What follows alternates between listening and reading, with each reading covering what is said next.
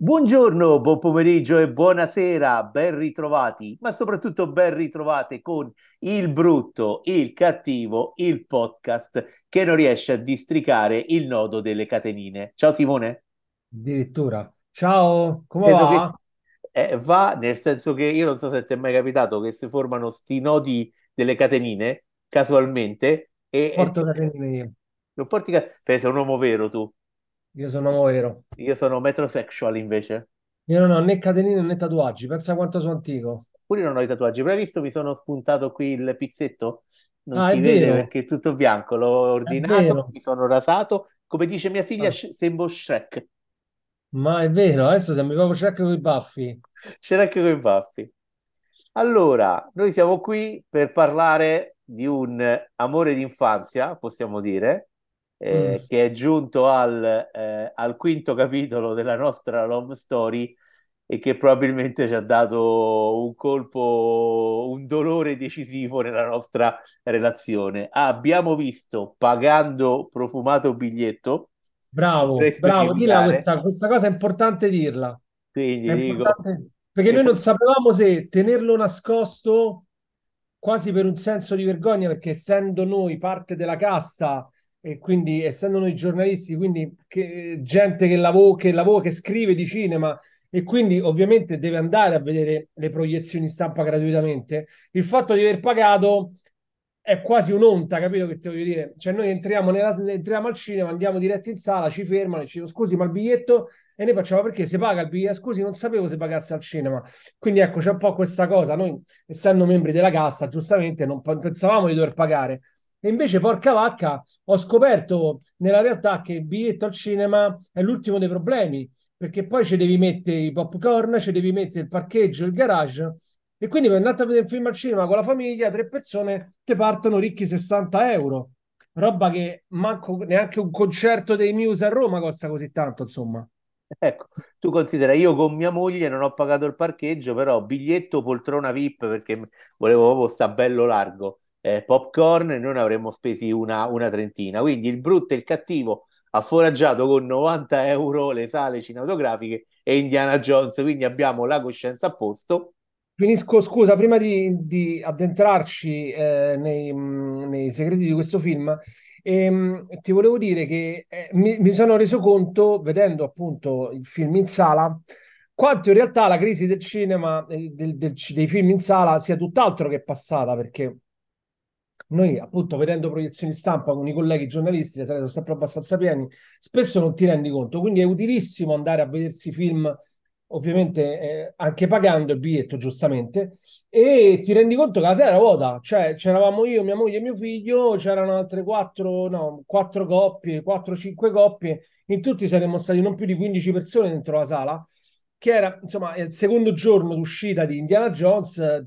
Eh, Nei tempi belli nostri, quando eravamo ragazzini, noi andavamo al cinema a vederci film, sarebbe stata sempre piena sta sala. E quindi c'è crisi ancora, eh, non è ancora passata questa crisi del, del cinema sul grande schermo. anche da me. Noi eravamo un po' di più. Io sono andato il primo giorno, il giovedì pomeriggio, tardo pomeriggio, c'erano una trentina di persone. Vabbè, questo forse è- dipende direttamente da- da- dal film. Ho notato anche poca partecipazione, cioè quei Mm, momenti, il film ha dei momenti che sono proprio caratteristici di Indiana Jones e che sono quei momenti in cui uno si aspetta che dal pubblico scatti l'applauso, l'olè, una roba del genere, e invece molta, molta freddezza. Sarà perché il film fa abbastanza cagare, Simone? Non lo so, non so se perché il film fa cagare. Ti dico la verità, ehm, io e te abbiamo un, ci siamo approcciati a questo film in modo diverso. Tu nutrivi delle grosse aspettative, forse nei confronti di Indiana Jones, di questo ultimo capitolo eh, del, dell'archeologo, del celebre archeologo. Io invece sono andato al cinema piuttosto mh, con un- con uno stato d'animo molto, tra virgolette, rassegnato, con delle aspettative piuttosto basse. E quindi sono uscito dalla sala tutto sommato sereno, nel senso eh, si sapeva, ma neanche ci si poteva aspettare, secondo me, che quest'ultimo capitolo potesse essere più bello della trilogia, no? Di quella che io considero, insomma, la trilogia che poi era la vera essenza di Indiana Jones e quei primi tre film, no? Quindi eh, eh, L'Arca Perduta, Il Tempio Maledetto e L'Ultima Crociata sono oggettivamente dei film inarrivabili per contesto, per um, periodo storico. Eh, noi facciamo sempre questi parallelismi, ma secondo me sono giusti, secondo me sono corretti. Devi sempre inquadrare il film in un determinato periodo, no? C'era il periodo in cui Indiana Jones andava per la maggiore, era, mm, era, um, era un periodo in cui c'erano tante idee originali, belle, fresche, c'era Steven Spielberg, ci stava Lucas che erano lì sul campo presenti e quindi era veramente il cinema, era un pullulare di grandi idee, grandi personaggi, uscivano al cinema, eh, personaggi che poi hanno fatto la storia del cinema. E, e, e Indiana Jones era uno di questi. E, adesso Indiana Jones è, una, è, un, è, un, è, un, è un personaggio stanco, eh, perché lo è Harrison Ford, perché Harrison Ford ha quanti anni? non mi ricordo, 80, 80. anni, quanti, 80 anni, quindi cioè che tu, eh, po- perché poi Harrison Ford in questo film eh, c'è una prima parte, lo sanno tutti, non è che non spoileriamo, c'è la prima parte in cui c'è lui da giovane, quindi è stato rifatto eh, in CGI, non so che tecniche hanno utilizzato, e poi c'è tutta la parte invece del film in cui c'è lui vero, cioè che a 80 anni torna a vestire i panni di Indiana Jones. È una, um, è un film a, al servizio dei fan, un fan service, e, ehm, che è un, non è brutto come film, secondo me. Cioè, se tu lo levi, lo decontestualizzi, lo levi da un discorso Indiana Jones, ovviamente tu dici sì, però Indiana Jones come faccio a decontestualizzarlo?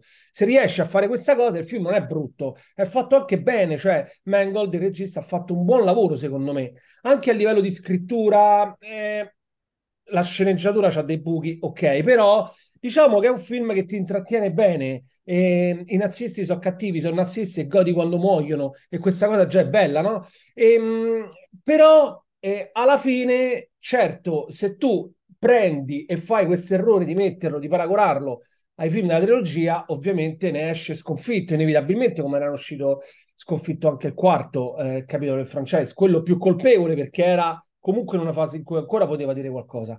Quindi siamo in un periodo storico in cui le idee non ci sono, eh, contenuti originali non ne abbiamo, ne abbiamo pochissimi e quindi si va a ravanare dal passato cercando di sfruttare fino in fondo, di spremere fino all'ultima goccia di sangue eh, questi personaggi, cercando di incassare il più possibile. Indiana Jones secondo me non fa eccezione. Harrison Ford non lo avrà fatto per i soldi, immagino, perché non è che, abbia, che aveva bisogno di, di rivestire i panni Indiana Jones per guadagnarci su. L'avrà fatto anche per un ultimo atto d'amore, per dare una conclusione dignitosa a Indiana Jones. Stefano non è d'accordo, poi mi l'ha dirà... Fatto, l'ha fatto per i soldi, è palese. Tutti lo fanno per i soldi. Infatti esatto. stavo cercando di dare, di dare uno spruzzo ma... di, di, capito, di, di, di, sensibilità e di amore, ecco, ma in realtà sempre sui soldi se finisce di parlare. Vabbè, forse c'hai ragione te forse sono io troppo romantico. E, ehm, e quindi che dire, eh, a me non, non mi ha deluso, eh, me lo aspettavo così. L'unica critica che ti faccio, e poi magari ne parliamo a parte, è che mi sono rotto le scatole eh, di vedere al cinema film che, fa- che, hanno richiami con i viaggi del tempo. Non gliela faccio più.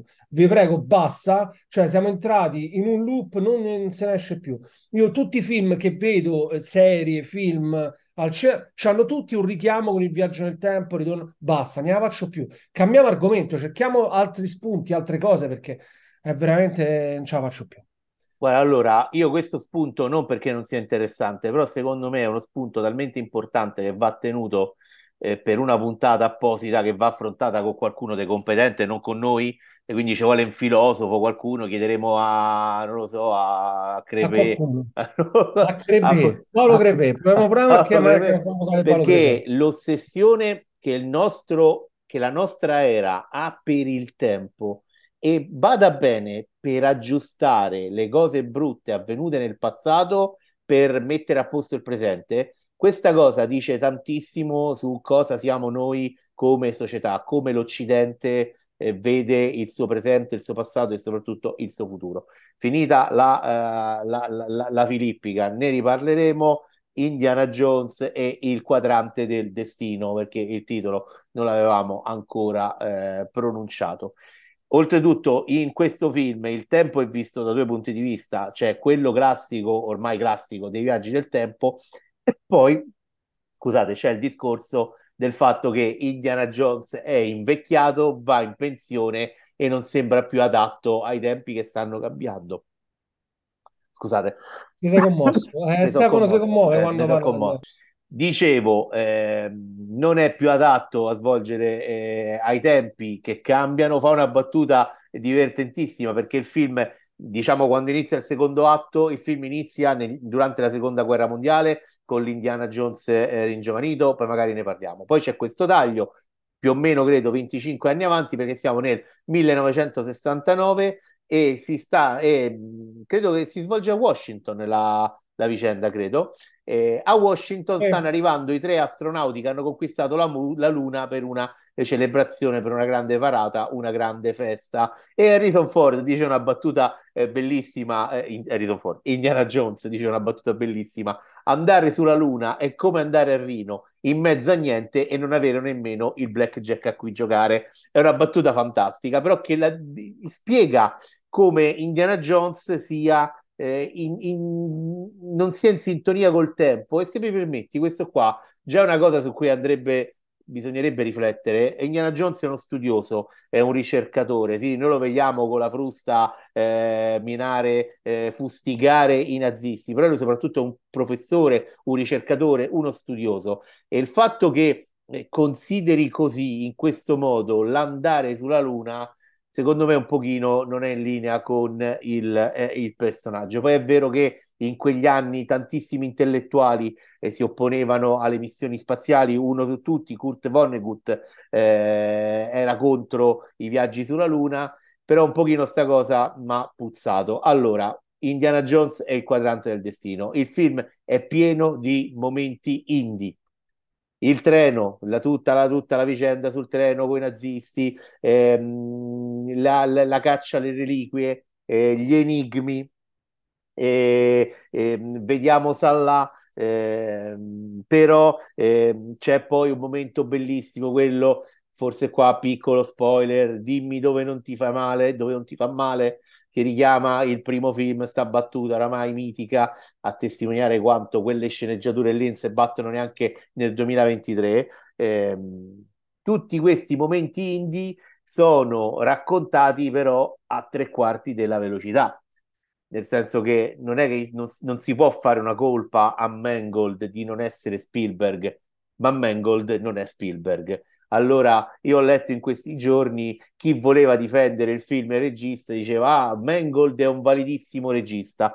Io sono d'accordo, ma quando io leggo che eh, un regista è valido, lo sai cosa penso io, Simone? Io penso a Pina che diceva a Ugo Fantozzi: Ugo, ti stimo tantissimo. Quando non gli vuoi dire che lo ami, gli dici ti stimo. Quindi Mangold, Mangold non è un regista con cui noi possiamo innamorarci. Il problema del film è nella struttura, perché il film ha tutta una serie di forzature che per una saga in cui dei nazisti sono stati squagliati dall'arca dell'alleanza dove c'erano eh, i, i, dieci comandamenti, arrivare a dire che è inverosimile è, è veramente tanto. Ragazzi, allora cominciamo il treno, questi stanno in piedi sul treno a chiacchierare, è un treno lanciato a tutta velocità e appunto n- non c'è vento, non c'è nulla, eh, non sono assolutamente messi fuori equilibrio da questa eh, situazione. Il cattivo si prende un palo della luce in faccia e quando lo rivediamo 25 anni dopo non ha nessun segno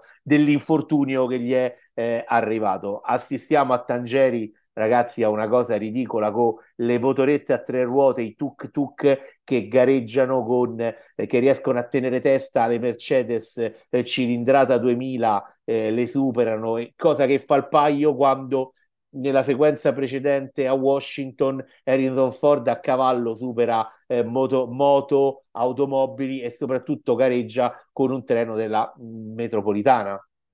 Vogliamo parlare del trattamento riservato a Salah eh, che è diventato, dopo aver salvato il mondo almeno in due occasioni, credo, vabbè, che è egiziano, direbbe qualcuno, però si ritrova a fare il tassista, eh, salva Indiana Jones che in quel momento è già ricercato dalla polizia di tutta la città e in mezzo alla strada si mette a urlare vai Indiana, vai! Cioè, un pochino, insomma, capisco che non c'è un poliziotto a ogni angolo di strada, però un po' più di discrezione, quello è ricercato. E, ehm, e quindi eh, ecco ci sono tutte queste forzature mi è piaciuto il personaggio di Phoebe Waller-Bridge che già è partita la polemica su sarà il prossimo, sarà il prossimo protagonista. La dinamica tra i due mi ha ricordato l'ultima crociata con Harrison Ford nei panni che furono di Sean Connery e Phoebe Waller-Bridge in quelle dell'allora Harrison Ford perché Elena Shaw è la figlioccia eh, di, eh, di Harrison Ford e si trovano coinvolti insieme in questa avventura che come avrete capito Simone l'ha un po' accennato, quindi per chi non vuole mandate avanti un pochino, spoiler, eh, si concluderà con un viaggio del tempo, anche qui, a parte il fatto che io da romano e romanista sono orgoglioso di una cosa, ovvero un aereo carico dei nazisti con mitragliatori e mitragliette torna nel 212 a.C., mentre i romani assediavano Siracusa e Archimede con le sue diavolerie, eh, le sue invenzioni diaboliche cercava di difendere la città. Dicevo, da romano e romanista sono molto orgoglioso perché gli antichi romani hanno fatto il culo così ai nazisti armati dei fucili e dei mitragliatori. Hanno abbattuto un aereo e hanno ammazzato non so quanti. Quindi sono orgoglioso. Anche lì avviene una cosa, ne ha parlato diffusamente in maniera molto più competente di me Andrea Guglielmino sul suo, sui suoi profili social. Ragazzi, il fatto che Indiana Jones chieda di restare nel passato per stare con Archimede, anche qui è una forzatura che non è in linea col personaggio. Indiana Jones, Harry, Harry Jones Jr. sa perfettamente che così cambierebbe irrimediabilmente la linea temporale e il futuro. Non può dire una cosa di questo genere. Capisco che gli anni come, sono come chilometri e che pesano, però non può dire quella cosa là. E quindi è la seconda incongruenza sul personaggio, eh, cosa che mi fa dire un pochino, concordo con te, il film in sé è un buon film, fa tutta una serie di cose fatte abbastanza bene, eh, però all'interno della saga è veramente l'episodio più debole molto di più del eh, regno del teschio di cristallo, secondo me. Ma scusa una cosa, però quando tu porti anche delle critiche a Indiana Jones, lo fai con una forma di rispetto. Di solito tu sei molto più aggressivo nello spernacchiare i film, invece in questo caso eh, porti delle critiche, ma lo fai con, con una delicatezza non da te perché io a Harrison Ford in primis e a Indiana Jones voglio bene come se fossero uno di famiglia. Io credo che, adesso parliamo pure di una cosa, Harrison Ford ha 80 anni, io gli auguro di camparne altri 30 almeno, però io credo che il giorno in cui morirà Harrison Ford bisogna mettere tutte le bandiere di tutti i paesi del mondo fuori a mezz'asta perché è veramente un lutto mondiale. Questo ha interpretato Rick Deckard in Blade Runner, Han Solo in Star Wars ed è stato Indiana Jones. Poi eh, tutte, ha fatto tante altre cose, ma è uno dei volti più iconici, più simbolici della storia del cinema. Cioè, Indiana Jones è il cinema, eh, Harrison Ford è il cinema, quindi io ne parlo con rispetto e con affetto. Poi ti ripeto, il film. Io, io su Letterbox e eh, sul mio blog gli ho dato due stelle e mezzo, che più o meno è una sufficienza stiracchiata perché gli voglio bene. E però so, cioè, ci sono delle cose che francamente sono so, so insostenibili. Poi se vuoi parlo anche di un'altra cosa, io non so cosa ne pensi tu. Questo qui è stato motivo di attrito con mia moglie, ovvero a me dà proprio fastidio la sequenza in cui Harrison Ford è stato ringiovanito perché al di là dei problemi tecnici, perché secondo me tecnicamente è venuto pure bene, secondo me tra la tecnologia avanzata che è migliorata tanto da quando sono stati fatti i primi esperimenti e Mangold che ha, ma- ma- ha camuffato le magagne, secondo me è venuta anche bene. Il problema è che io, ma pure voi, tutti in un angolo del nostro cervello, sappiamo che quella non è l'età di Harrison Ford lo sappiamo e questa cosa ti fotte la capoccia e non potrai mai riuscire ad accettarlo eh, completamente. Questo capisco probabilmente solo il mio problema, ma io il ringiovanimento degli attori non riesco proprio a mandarlo giù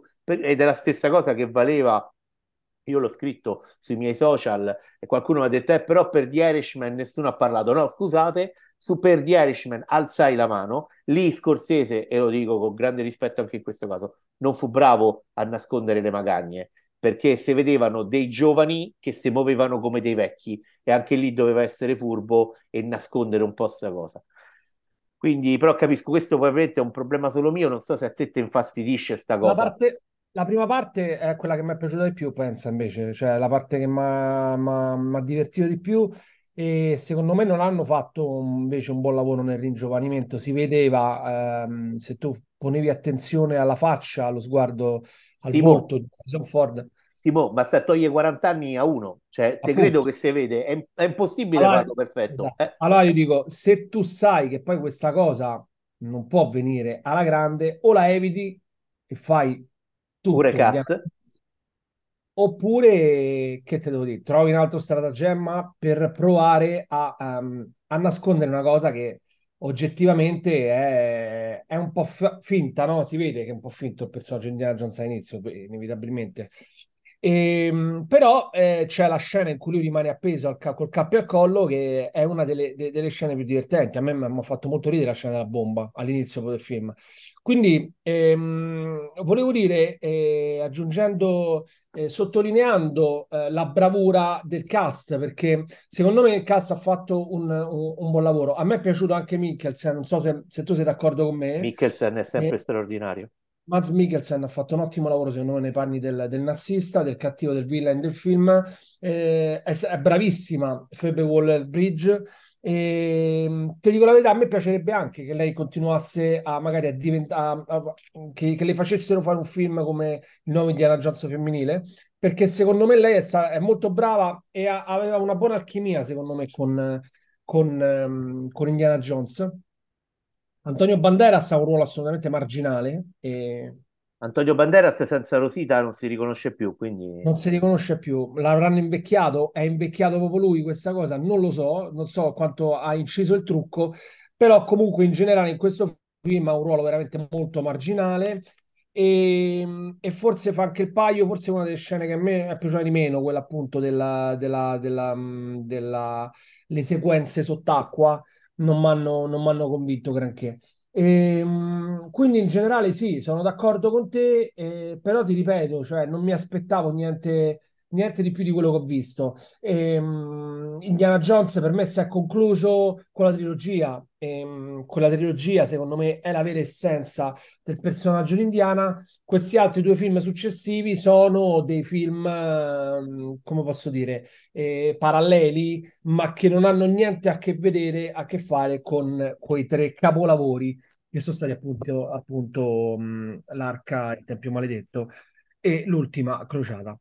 Ehm, detto ciò, caro Stefano, tu volevi anche dire un'altra cosa, giusto? Perché oggi è cominciato Wimbledon, cioè Wimbledon è già cominciato in realtà perché c'è già le qualificazioni, quindi si passa di palo in frasca, si, pa- si passa dall'archeologia al tennis. Noi così facciamo Sì, podcast. perché volevo parlare di questa, di questa serie TV che è uscita con la seconda parte eh, il 21 giugno, se non ricordo male. Sono 10 episodi, i primi 5 uscirono a gennaio scorso eh, e il 21 giugno, 23 giugno sono usciti, la- è usci- è uscita la seconda parte. La serie, la docuserie di 10 episodi si chiama Breakpoint ed è eh, un racconto, un dietro le quinte del, ehm, della vita, delle gare, delle emozioni eh, e delle amicizie di alcuni eh, tennisti e tenniste del circuito dell'ATP e del WTA. Eh, in dieci episodi ci raccontano appunto le storie di tutta una serie di personaggi, tra cui c'è ad esempio il nostro, il nostro Berrettini, c'è Tiafo, eh, c'è la numero uno del mondo Iga Swiatek, eh, c'è Kyrgios, Rud, Tsitsipas, sono tantissimi. Eh, io mh, per questa serie ho coniato eh, un altro titolo che è Tennisti sull'orlo di una crisi di nervi, perché regà, questi piangono tutti. So tutti quanti in crisi, hanno i nervi a fior di pelle, eh, sono eh, depressi. Kyrgios ha confessato che ha pensato al suicidio e che ha, tra- ha trascorso un periodo della sua vita eh, drogandosi male per eh, le strade della sua, eh, della sua, della sua città.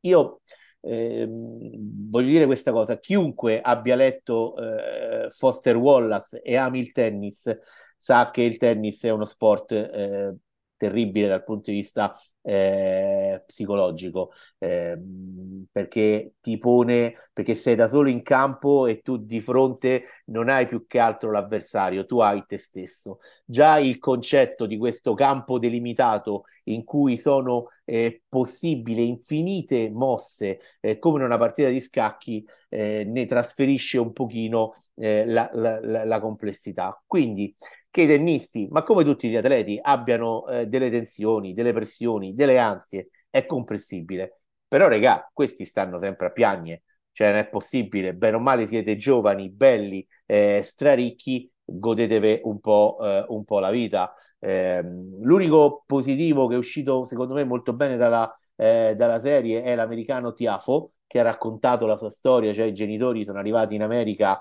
eh, dai migranti, hanno fatto lavori umilissimi, il papà e la mamma lavoravano in un circolo e il piccolo Tiafo ha cominciato a giocare a tennis così ed è diventato oggi il numero 10 del mondo, è un tennista fortissimo, molto interessante, probabilmente potrà migliorare ancora.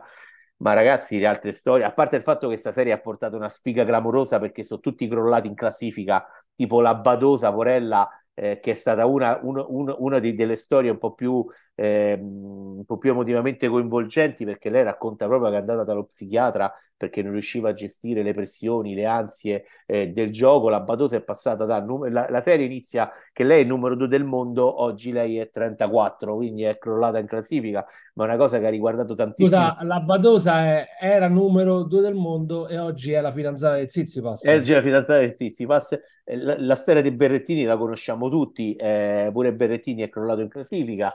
Eh, qui si vede, eh, la, si vede un, una sequenza in cui vive la sua storia d'amore con quella che all'epoca era la sua fidanzata, la bellissima tennista croata Alia Tomljanovic, e, e ci sono anche dei momenti di tensione eh, tra i due. C'è un episodio, l'ho raccontato in ufficio perché fa un sacco ridere. Sostanzialmente stavano allo US Open, se non ricordo male, e la Tomljanovic era stata eliminata e Berrettini aveva ancora, doveva ancora giocare una partita. Stanno nella stanza d'albergo, stanno parlando, stanno discutendo sul film da vedere. A un certo punto la Tomljanovic dice a Berrettini: Guarda, domani Ovviamente farò un po' di rumore perché alle sette e tre quarti ho una intervista su Zoom e Berrettini si incazza. Ha detto: Ma no, mi svegli, ho bisogno di dormire, ho la partita. No, non puoi fare così. Vai in un'altra stanza, sostanzialmente la caccia. Questo macismo tossico, no, scherzo, è stata una scena. Non è stato un esempio di macismo tossico, però è stato molto eh, divertente. Insomma, è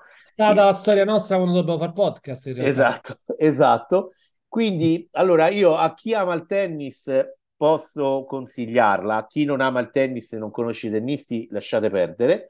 Eh, fermo restando, però, che mi sembrano un po' troppo piagnoni sti tennisti. Ecco tutto qua. Bene, bene. Allora, caro Stefano, io, noi abbiamo concluso, mi pare, no? Vogliamo Giusto? dare le uscite della settimana? Ho. Tra allora. scusami, eh, prima delle uscite della settimana, volevo fare i complimenti a Clint Eastwood, mi ha fatto impressione l'immagine di lui di nuovo sul set a girare Junior 2.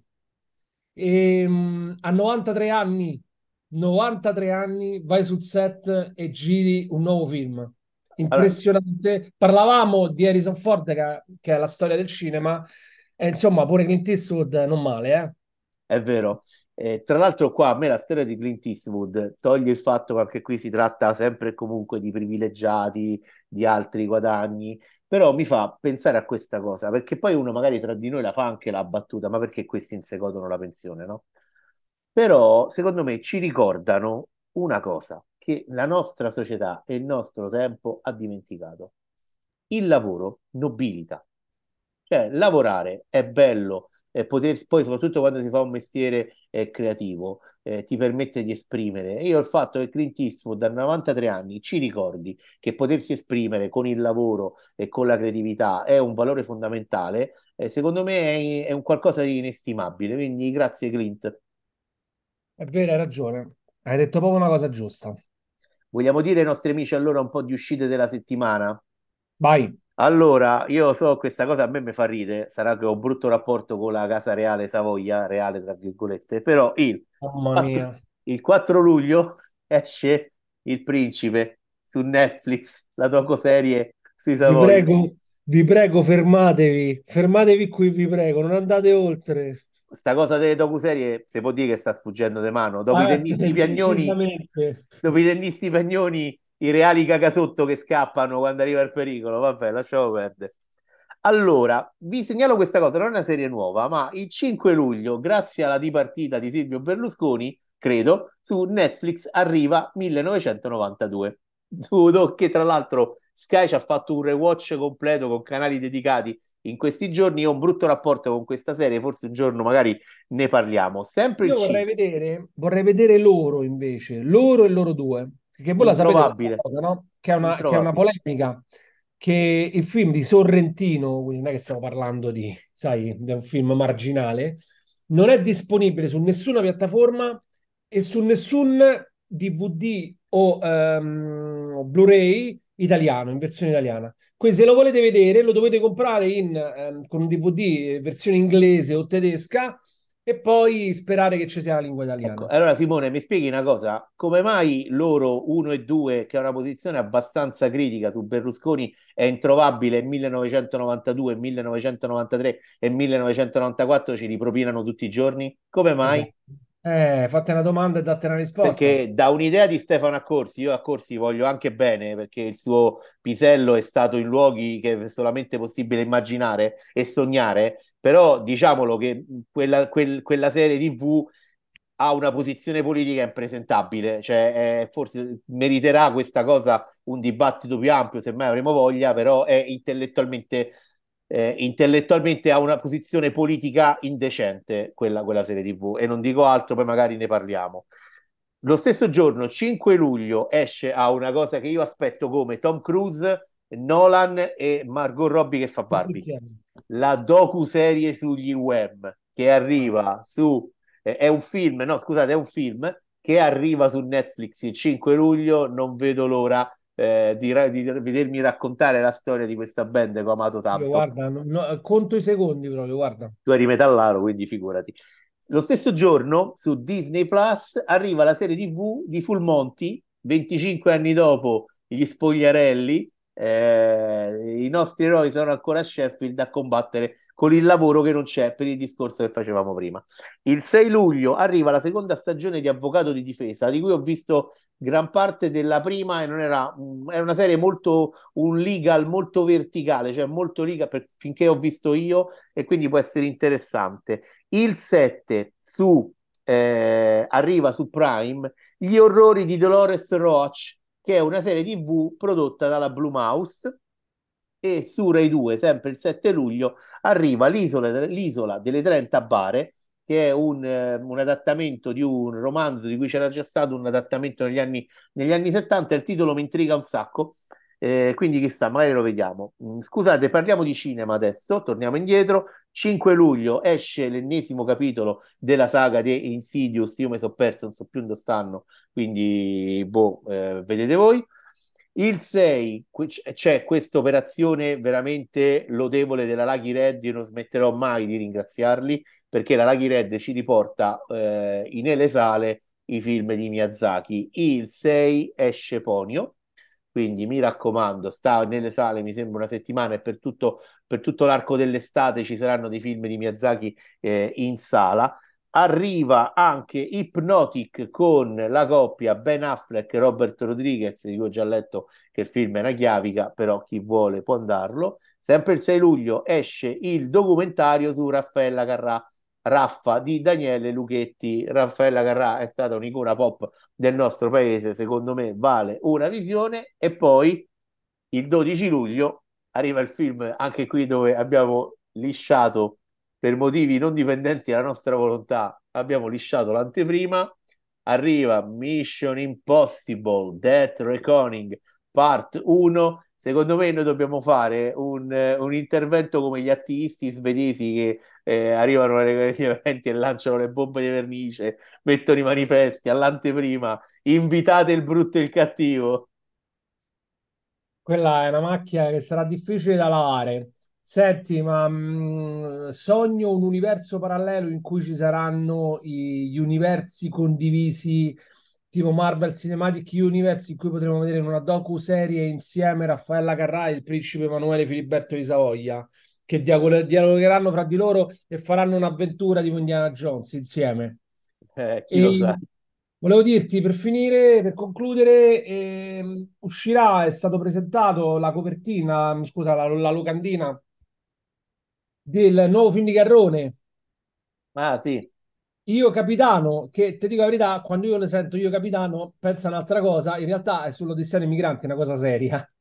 Però io tu, penso a Totti. Io capitano, tu capisci che io la prima cosa che penso è che Garrone fa un film su Francesco Totti, che non c'entra un cazzo. Ovviamente, questo sia chiaro, è un film molto più serio perché Garrone ovviamente fa film che non fa film su Totti, però diciamo lo, lo, lo aspetto, uscirà quindi Garrone, un nuovo film di Garrone, settembre mi pare, non mi ricordo quando esce il film, no, non mi sa che non è settembre, un po' più avanti, e, dal 7 settembre, no no, dal 7 settembre, quindi insomma sarà al cinema prossimamente.